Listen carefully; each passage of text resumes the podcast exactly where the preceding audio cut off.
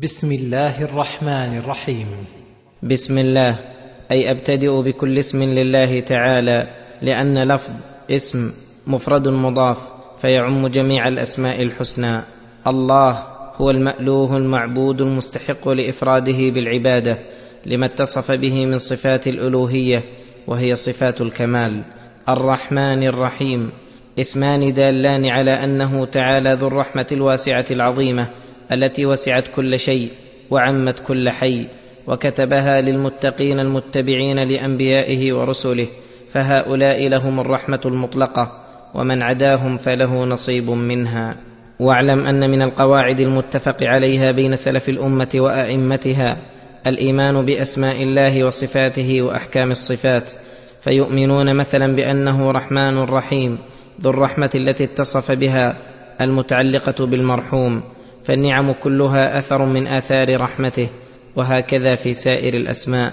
يقال في العليم إنه عليم ذو علم يعلم به كل شيء قدير ذو قدرة يقدر على كل شيء. الحمد لله رب العالمين. الحمد لله هو الثناء على الله بصفات الكمال وبأفعاله الدائرة بين الفضل والعدل فله الحمد الكامل بجميع الوجوه.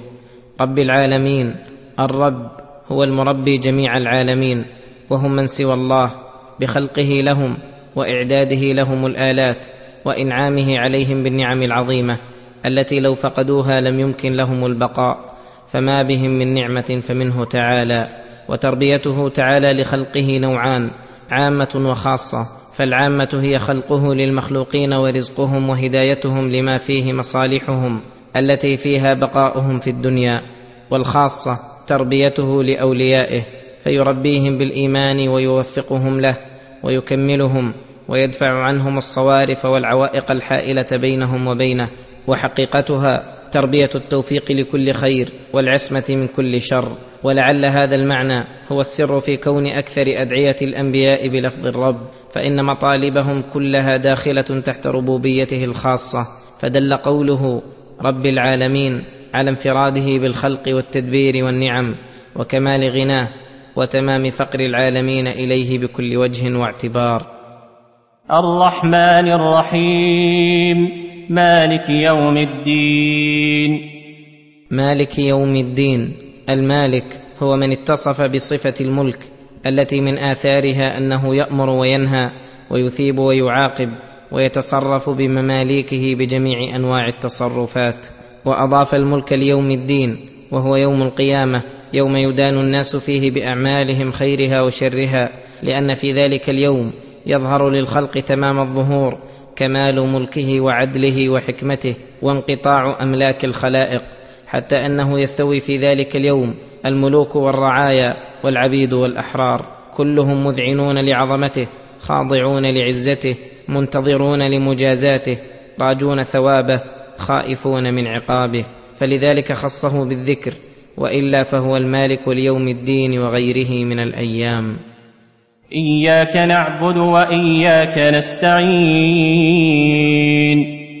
اي نخصك وحدك بالعبادة والاستعانة؟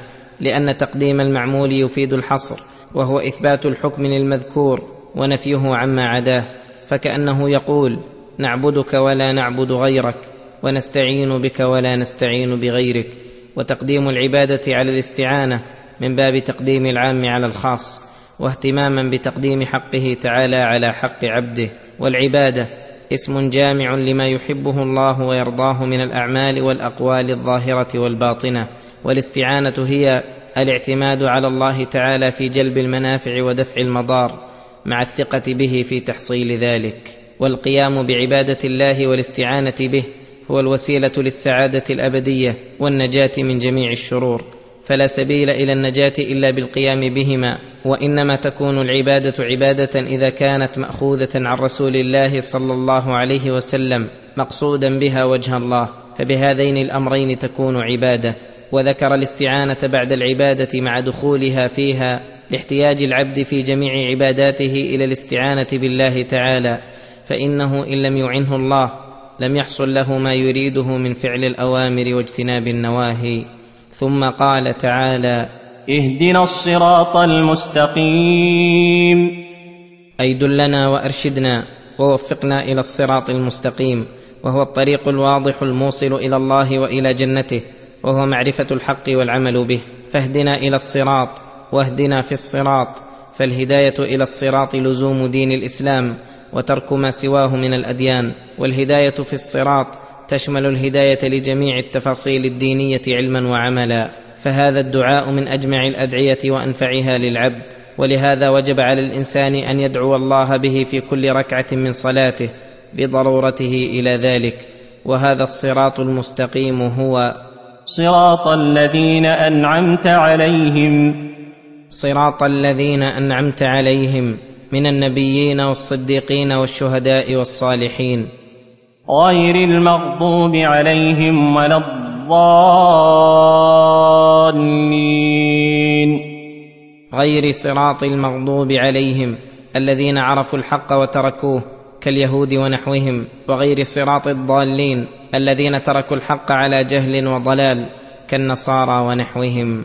فهذه السورة على إيجازها قد احتوت على ما لم تحتوي عليه سورة من سور القرآن فتضمنت أنواع التوحيد الثلاثة توحيد الربوبية يؤخذ من قوله رب العالمين وتوحيد الألوهية وهو إفراد الله بالعبادة يؤخذ من لفظ الله ومن قوله إياك نعبد وإياك نستعين وتوحيد الأسماء والصفات وهو إثبات صفات الكمال لله تعالى التي أثبتها لنفسه وأثبتها له رسوله صلى الله عليه وسلم من غير تعطيل ولا تمثيل ولا تشبيه وقد دل على ذلك لفظ الحمد كما تقدم.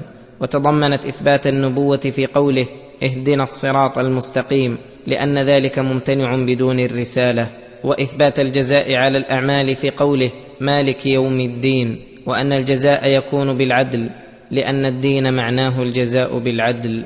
وتضمنت إثبات القدر وأن العبد فاعل حقيقة خلافا للقدرية والجبرية بل تضمنت الرد على جميع أهل البدع والضلال في قوله اهدنا الصراط المستقيم لأنه معرفة الحق والعمل به وكل مبتدع وضال فهو مخالف لذلك.